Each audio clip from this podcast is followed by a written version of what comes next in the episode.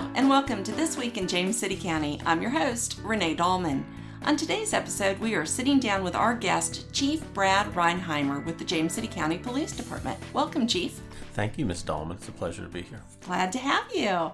Now, first of all, can you just give us a general overview of the police department? How many officers are there? What divisions do you have? Sure. We have 99 full time sworn officers right now. We have three different divisions that cover operations, administrative, and support services, which is in the entire department. We have six civilian staff. We also oversee the Colonial Community Corrections, which is a different aspect of what the criminal justice system does. Okay, can you tell us a little bit about what Colonial Community Corrections does? Sure. They do pretrial Oh, uh, okay. services for folks that are waiting trial. And instead of keeping them in jail, uh, they're able to come out and they have supervision where they get to interview the folks, make sure they're doing the things that they're supposed to be doing. They also do probation services for nonviolent offenders, typically your misdemeanor cases. Uh, and they do a lot of stuff today dealing with reentry programs, taking people from the jail system back into society. Okay, I have no idea what that loud beep was. I don't either, but That I'm sure you're going to edit that out. I don't know if I can, but you know what? We're just going to go with it because this podcast it's happening in the middle of an office. Things happen. It's the middle of the day. Middle of the day, things happen. You have 99 sworn officers. 99 full time sworn. We also have four auxiliary or, or volunteer officers. Okay. In order to be a sworn officer, what do you have to do? Well, to get your certification, you have to complete a regional training academy where we send our officers to the Hampton Roads Regional Justice Training Academy. Um, then you also have to go through a some sort of field training officer period. And once that is all completed, I sign off on the form that goes to the Department of Criminal Justice Services, and then you are a certified law enforcement officer in the Commonwealth of Virginia. Okay. So, about how long does that take from hire date to you're in the car by yourself patrolling the streets?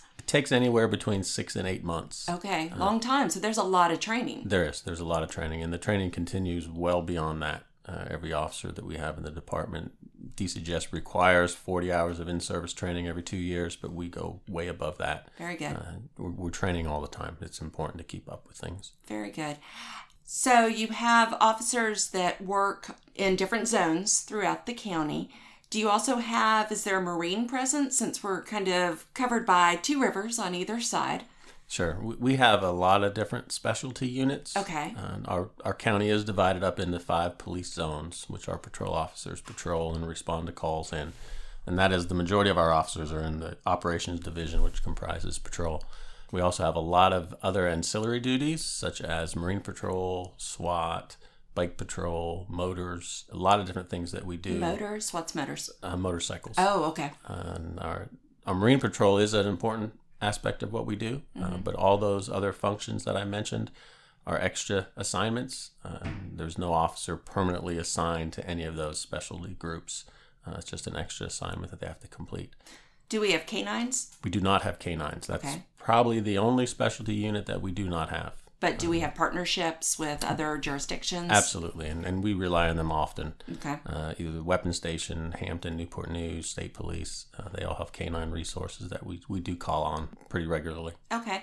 And you also have a school resource officer program. Can you talk a little bit about that? Sure. We have a school resource unit. Uh, We have uh, officers assigned to all three of the high schools and the two middle schools that are physically located in the county. Okay. Uh, they're full time. That's their full time job. Uh, in the summer, they do bike patrols. You'll see them out a lot in the neighborhoods that feed into the schools that, where they serve.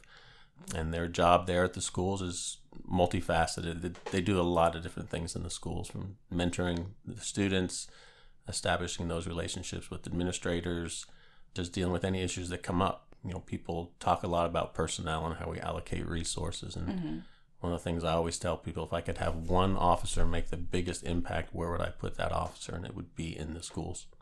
I think that's so important because it also helps to bolster relationships between the officers or the department and the kids. Sure, absolutely. And you know, we see now that kids have already developed their views or and opinions on on the police uh, at a very young age, and, and that officers in the schools there to either help promote that positive image Right. or change that image if it is not a positive one. I periodically go to high school football games, and there's typically one or two school resource officers at the games, and it's so nice to see, you know, the students coming up and talking to them, and there's definitely a relationship there. Sure, and then we rely on that relationship for a lot of things. Uh, there's been many instances where we've had something that's occurred either at the school or outside the school, and mm-hmm. Those relationships that the SROs had with the students is, is often very critical in us resolving those issues. Very good the uniformed police officers, the sworn officers that are out driving in the zones, what do we have partnerships? I mean, do they are they like a partner like you see on TV where it's Starsky and Hutch? That's all I can come up with. I shed my age there.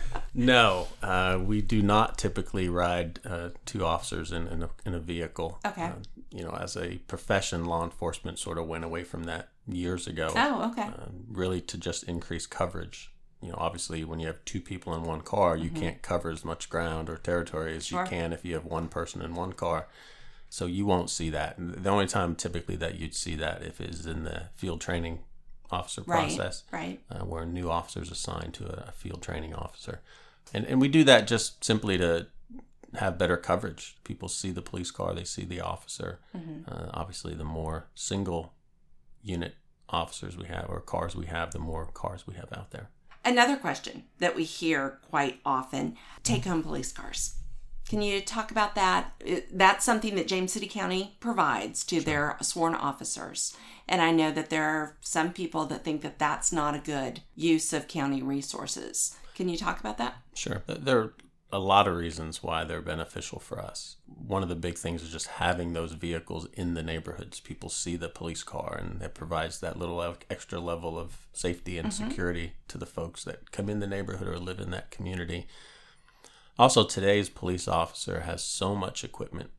Uh, and like I said about the specialty units, so many of our officers are involved in different specialty units okay. that, that require a great deal of equipment uh, whether it be the SWAT team, the dive team, Marine Patrol, uh, being able to have that equipment in a vehicle that they have access to and can get to a situation or call quickly is very important for us. If we didn't have vehicles and we needed our SWAT team or we needed our Marine Patrol unit, it's going to take them a whole lot longer to get to the office, get a car, right. put all the equipment in the car, and get to the scene where time is often a critical factor for us and it's also a, a good recruitment tool uh, mm-hmm. uh, to attract officers. I mean, it certainly is a benefit uh, for that individual if they have a take-home car. They're driving that car to and from work, to and from the office, as mm-hmm. opposed to driving their own personal vehicle. So there's a lot of advantages to it, uh, and they also take a lot better care of their car. We've seen that as hmm. well. Uh, they take some ownership in it. You know, it's their car. They keep it clean, and they they need to keep it clean. They do a good job with that. Okay. On a different track, there's a sheriff's department in James City County. And I think that uh, we have a lot of folks that live in this community that are from other places throughout the country, and they're not used to having both the sheriff's department and a police department. Can you talk about the difference? Sure. And that's probably the most popular question I get uh, doing any type of presentation. When I open up for questions at the end, people ask, What does the sheriff's office do? And why do we have two? And it's a good question. And you know, Virginia is different than a lot of the northern states in that uh, cities and counties are totally independent of each mm-hmm. other. Cities aren't in counties, as you know. Right. And we, as a county, are very unique uh, ourselves in that there are only nine county police departments in the Commonwealth of Virginia. Most are sheriff's offices. Okay. Like York County, for example, mm-hmm. our next door neighbor, and their sheriff's office handles all the law enforcement functions uh, okay. within the county. James City County is different. James City County Police Department was actually formed in the early 80s and separated from the sheriff's office in 1983 to handle all law enforcement. So, as a police department, we are the primary law enforcement agency in James City County. The sheriff's office, as you mentioned, is a combined Williamsburg and James City County Sheriff's Office. Uh, they handle primarily courtroom security and service of civil process, civil papers throughout the community a lot of them do have that law enforcement ability and are able to uh, enforce laws across the Commonwealth, and we do rely on them at times to help with situations, uh, but that's not their primary purpose. All right. Now, another question or another rumor that I think that we hear quite often is that police have quotas, and every month you have to give so many speeding tickets. Is that true? Not absolutely not. Uh, that's probably one of the other most popular Good. questions that I receive we don't have quotas. Um, You know, we used to use the term productivity for our officers when it came to evaluations or just regular checkups on how they're doing. And we changed that term just to activity. We, you know, we want our officers to be active, out there doing their job, which unfortunately at times involves writing traffic tickets. Uh, you know, I wish we never had to worry about traffic safety. I really do. If we could focus all of our time in just being in neighborhoods looking for other issues, that would be great. Uh, unfortunately, we have to try to maintain our roads in a safe manner, and that often includes issuing summonses. But no, there's no quota, uh, no magic number that you have to receive to get a toaster oven or or anything like that. Uh, that is not how we operate. All right, well, that is good to know. And hopefully, people will understand that. I've noticed in the media that there has been a lot of activity around thefts out of unlocked vehicles. Can you talk about that a little bit? Sure, and, and that it's, it's a regular occurrence. It seems every year we have a rash of thefts from vehicles, and, and I say that because they're not typically they weren't stealing the vehicle or they Right. weren't breaking into the vehicle like people would think. They're just walking through neighborhoods and pulling on car doors and doors that are open. They're going inside the car, and you'd be amazed, I think, to see what people leave in their vehicles: firearms, purses, money, uh, you name it, laptop computers, iPads, phones. People just leave them in their cars and leave the doors unlocked. So it's a target-rich environment, I would say, uh, for folks, and that's one of the big things we're trying to get out to everybody: is please lock your doors, lock your car doors, and we've seen a, a pretty good increase in that over the past few months, as opposed to previous years. We're just seeing more of it, and you know, lately we're getting folks that are coming from other jurisdictions and coming up here because it is a target-rich environment for hmm. them because it's a safe community. We live in a very safe community, and people feel safe and they're comfortable, and they don't lock their doors. They never did. And it's hard to start doing it when you hadn't been doing it, but we're stressing that to everybody. Please, please, please lock your doors. You know, when you talk about that type of crime, and a lot of the crime that occurs in, in our jurisdiction, uh, we try to prevent these crimes from happening. And, you know, the old crime prevention triangle that talks about how to prevent crime, you have the desire of the offender, which is uh, almost impossible for us to change. Right. Their ability to commit the crime, which again is almost impossible for us to change. The third and only thing that we can affect is opportunity.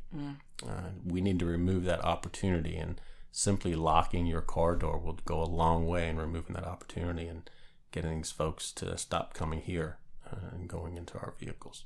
Now, what if somebody goes out to their car in the morning and they realize that it has been broken into and or it was unlocked and they stole their purse or something easy? How important is it that they call the police? I mean, they they may feel like, "Oh, I should have locked my door. It was silly. I shouldn't have done that." How important is it that they that's, call? That's extremely important for Okay. Various reasons. One, simply trying to catch the offenders. You know, we'll come out, and if there's a, a scene that we can process, we'll process. We'll lift fingerprints if we can, or get any other information that we can. But also reporting the items that are stolen. Hopefully, they have serial numbers, uh, so we can track them. Because a lot of these things end up in pawn shops and other jurisdictions. If we don't have that information, we're not able to enter it as stolen. So they're able to pawn it, and there's no repercussion to that. If we have that serial number, we can get it entered. We'll get a report back on it. The pawn shop knows when they try to take something that it's been reported stolen, and that really helps us in, in locating the offenders. 'cause Okay. typically, if it's not the offender, it's somebody they know very well that is there trying to pawn those items. Okay. So, call. Call, absolutely call, absolutely call, and, and it also helps us establish a, a trend or a pattern if we see it happening. And what we've been seeing is we get a lot of calls. Uh, in one one morning, people are going out to their vehicles to go to work, and they notice things are missing, or uh, so we'll get a lot of calls on it. But definitely call. We need to know about it. We want to know about it. Uh, it will help us. Okay. Is it just limited to cars or has it started to move into houses? Yeah, that's a that's a good question, and you know we've had the car issue for a long time, and more recently now they're also stealing vehicles, and and they're also going into houses, and again typically it's through open doors. Uh, we encourage people always lock your doors, whether you're going to be out for ten minutes or two days. Lock your doors. There's things that we do to try to help you uh, keep your home safe. One is home security surveys. Uh, if you call us, we'll be happy to come out. A certified crime prevention specialist officer will come out do a home security survey and give you pointers on how to improve security around your house. If you're going to be gone, if you're going to be out of town for a long time, we do house checks. Um, okay. An officer come by and check on your home while you're away, just to make sure it is safe and secure. But biggest message I want to get out to everybody is lock your doors. You know that that opportunity is really the only thing we can control when it comes to preventing crime, and that's something we need to work on. Okay. You had said to contact you all for a survey or whatever. What number should they call? They can call the police non-emergency number 757-253-1800. Okay. All right. Very good. Anything else that you'd like to talk about before we get into some more fun questions? W- One thing I just want to say to everybody is, is be involved. Be involved in the community. And I, I give a lot of different presentations to the community and, and teach some classes at our office. And one of the things that I really truly believe makes our community so great is the involvement from our citizens uh, in everything, uh, and especially in the law enforcement aspect. Uh, we want you to be involved. Be in a neighborhood watch program. Be a part of your HOA. Get to know the officers that work your community, but be involved. If you see something, call. Uh, too many times, people after the fact, well, I did notice that was a little strange, um, but they don't bother calling it in. So just be involved in your community, whether it's with us, uh, any other part of the community. Just be involved. You mentioned the people that moved here. You know, people moved here for a reason. It's, Right. it's a wonderful community, and we want to keep it that way. And that citizen involvement is how we keep our- our community the way it is. So be involved. All right. Well, I understand you are from Pennsylvania. How That's long true. how long have you been in Virginia? I've been in Virginia for about 24 years. Okay. Born and raised in Northeast Pennsylvania. My entire family's pretty much still there. Um, I went to college for three years and then joined the Navy, and that what got me down here to Norfolk eventually. And I just I love this area, and I after I got out of the military, I got a job as a police officer and been here ever since. Very good. Well, since you love Pennsylvania almost as much as you love Virginia, because we know that you love uh, specifically James City County. Absolutely, I understand you are a bit of a Pittsburgh Steeler fan I am a Steeler fan. and not that Philadelphia Eagles team. No, no. When, you know, I grew up in the in the '70s, and the Steelers were a, a powerhouse team. I have a Pittsburgh Steelers trivia question I'd like to ask. Okay, bring it. How many trips to the Super Bowl and how many wins? Eight trips to the Super Bowl and six wins. Very good. Very good. Have you gone to any Super Bowl games? I have not. No. Okay. You want to? I've only ever been to one Steelers game Oh, really? in my life. Yes, and that's oddly enough, that was in San Diego Oh, when they were playing the Chargers. were you in the Navy? then, no, I was not. I just happened to be in San Diego. That's funny. Well, I understand Pittsburgh Steeler fans are one of a kind.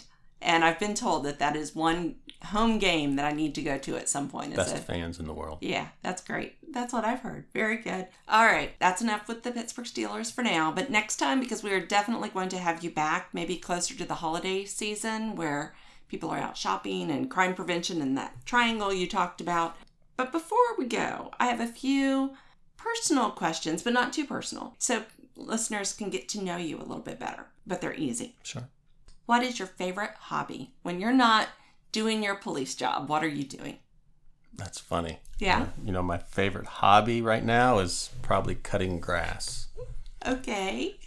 Which, Not many people which- can say that. No, not many people can say that. Which I don't know if you want me to provide some more explanation on that or not. Well, it's up to you. I, I long story short, I I ended up sort of being the caretaker at a, a golf course that had closed down, and I, I knew the owner, and I, I you know I told him I'd kind of keep an eye on the place and maintain it if he didn't mind me being out there golfing and fishing and, and things like that. And he said, "Well, Brad, of course, I'd I'd love that." So.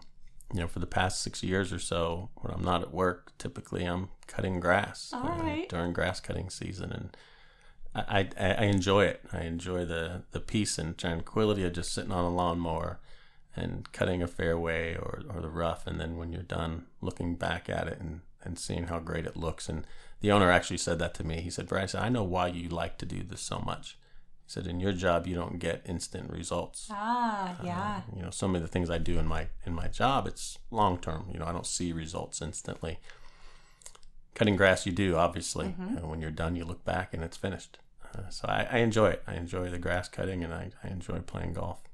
Well, I believe that that is the deepest answer we have ever gotten here. That is awesome. You have just set the bar super, super high.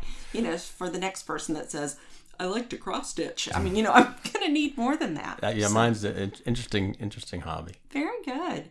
What TV show are you into right now when you're not mowing the grass or being police chief?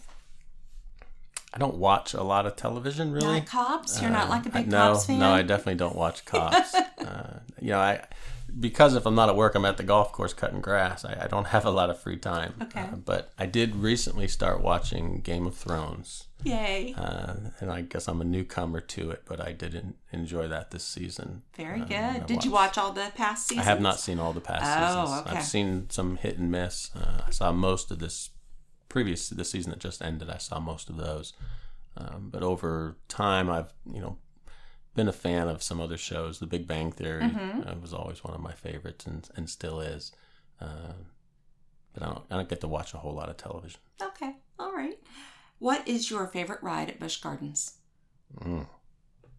And that's a tough one. I used to love the roller coasters at Yeah. those gardens, but as I've gotten older, I get I get motion sickness, so I, I Oh, can't go oh, on those those fun rides anymore. So sadly to say, my favorite ride now is probably the train. The train. I- I- Very nice. I like to just go slow and. I love to just watch people and, and see what people are doing, and you know the train's just quiet, and peaceful, and yeah. the roller coasters are still fun, and they would be my favorite if I could tolerate them, but I just can't tolerate them anymore. Well, it's not fun to get sick. It is not. It ruins your whole day. It really. All right, last question. Pretend that you have house guests coming for a week. What are the maybe top three experiences you would like for them to have in James City County before they head back home?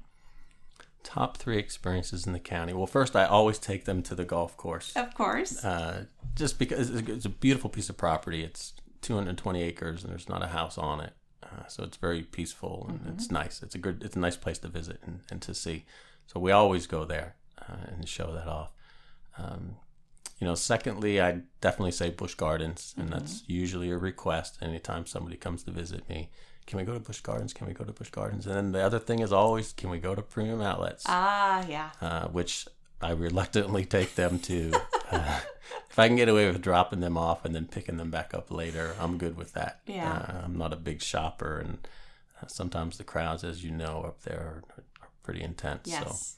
Those are probably the three things that we do. But the food too. I mean, there's a lot of great places to eat out. Mm-hmm.